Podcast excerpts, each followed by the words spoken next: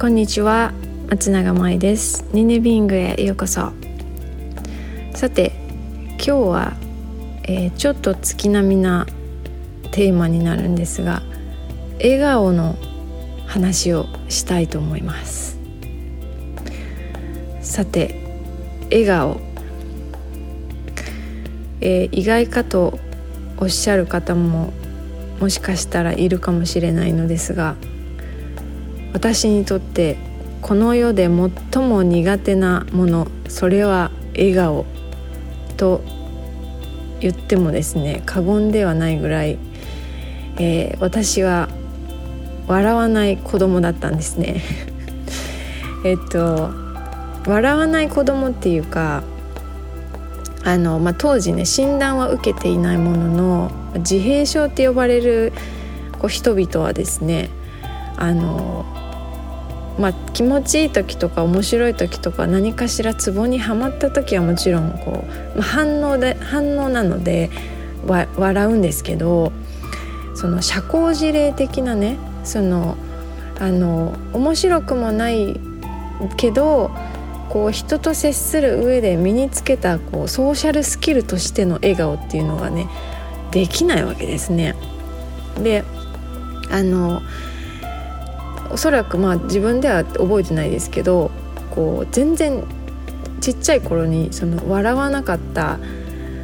ので、まあ、周囲の大人からしたらもうあの可愛くない子供そのななんかいろいろしてあげてんのにうんともすんとも言わないしこう常に仏頂面みたいなこうそんな印象の子供だったみたいでですね。もうその自分についたこう可愛くない子供っていうレッテルが、まあ、その後30年以上こう呪いのように私につきまとったんですけれどもあの、まあ、笑顔っていうのはそのそういう意味で、えー、今でもねあの得意か苦手かで言ったらものすごい苦手なわけです。でえーと、そんなこんなであの素の状態で過ごしているとねこう人と喋ってもね全然こうあの笑わないんですね。で学生時代になんかちょっと覚えているエピソードがあってえっ、ー、と、まあ、普段本当にあの一人行動でずっとこう校内をこう全然にこやかに人と喋ることもせずに、えー、真顔でねこううろうろしているまあ18歳19歳の頃の私ですよ。で、えー、同級生がたまたまあの話しかけてきたんですよ。で、まあ、話しかけてきて普通に話しかけてきたまでは別に笑う理由はないので笑わないんですけど、まあ、なんかあの面白かったか嬉しかったかでえー、笑ったんですよね普通に。そしたらねその人もうまるで化け物でも見たかのごとく驚いて笑ったっていうこうでしかもその驚きとともに私に、えー、言ってもらったのが「天使の笑顔だ」っていうねことを言葉をありがたいお言葉をいただいて。でこの話 あのえーとまあ普段全くこう笑ってない人がこう突然笑ったので、まあ、天使に見えたんでしょうね。でっていうかそのぐらいあの私はどうも笑っていなかったようでででもこう笑顔ってやっぱりこう健康にもいいですよとかこういいことずくめのまあ、えー、なんか辛い時でも笑おうよみたいななんかそういう風潮がこの世界にはあると思うんですけどあの本当にねめちゃくちゃ苦しくて悲しくて辛い時に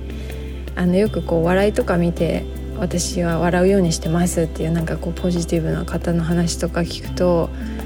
いやマジで落ち込んで悲しくてめちゃくちゃ泣いてる時に全然お笑いの見る気分になれないんですけどって私はいつも思うんですけどなんかそのぐらい本当に日々あのこう大ダイソーの社長か松永舞かっていうぐらいのこうネガティブなそんな人生を送っているのでそのネガティブな時にねあの無理に笑顔をこう作るっていうことがまあもともとの特性上もあるしあの苦手なんですよね。でねそんな私なんですけど最近あのまあちょっと前にその本で読んであの、まあ、笑顔をねその口角をこう上げ上げて、えー、こうちょっとこう笑った顔をすると脳があのなんかいいことがあったらしいと騙されるらしいんですよ。でそれを読んであなるほどと。であのその辛い時や悲しい時にその無理してなんか楽しいこと考えようとかもうそういうのはもう全然できないんだけど本当に物理的にいやもう楽しくも何ともないけどもとりあえず口角だけ上げる。口の形だけをあのちょっとこう上にグッて上げて笑った状態にするっていうのは、まあ、一人の時だったらねあのちょっと怪しいけどでもあの別に無理してこう楽しい気分になる必要はないのでかろうじてできるわけですよ。でそしてよしこれで私の脳はあたかもすごく嬉しいことがあったと騙されたなしめしめと思いながら最近はそういう謎のちょっと笑顔の特訓をしているんですけどもなのでこう相変わらずねこう人と喋っている時にあの、まあ、社交辞令として笑顔を作るっていうのはなかなか難しいところもあるんですけれどもあできるだけねこう笑顔でいられるといいなとこう思いながら過ごしています。でえー、っとねあの赤ちゃんいるじゃないですか生まれたばっかの新生児。で赤ちゃんってあの、まあ、写真とかでこう笑っている愛くるしい赤ちゃんのこうっていうのはあの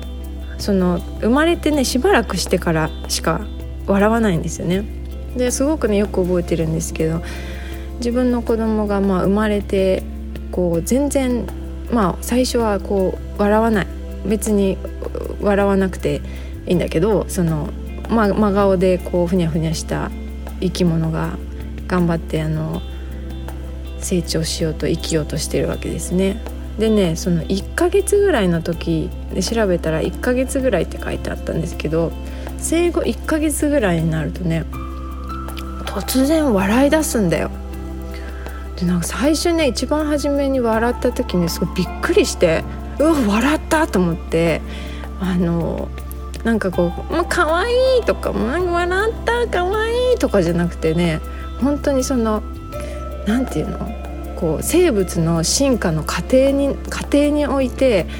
えー、これはこう笑うという行為が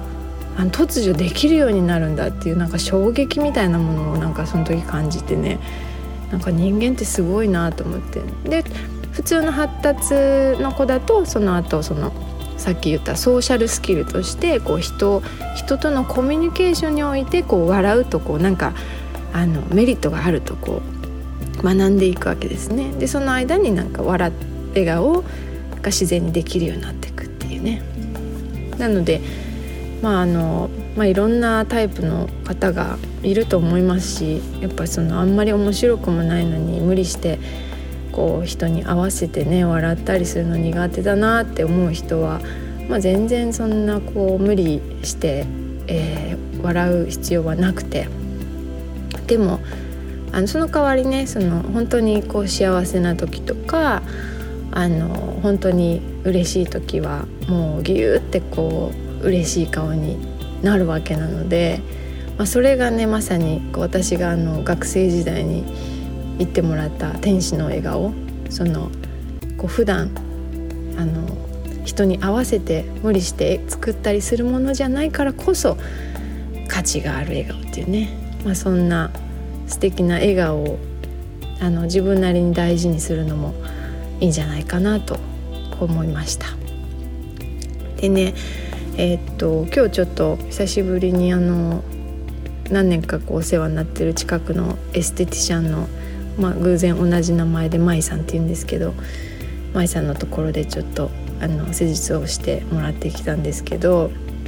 あの久しぶりに行ってまあ終わった後に手書きの「ありがとうございました」っていうカードを頂いてすごく嬉しかったんですけどもそのカードの表面にねちょっとこう素敵な言葉が書いてあったので読みます。Laughter is the best medicine. でねこう、まあ、笑顔は一番の美容液だと、まあ、舞さん本当にあのもう女の人をこう綺麗にすることに対する情熱というか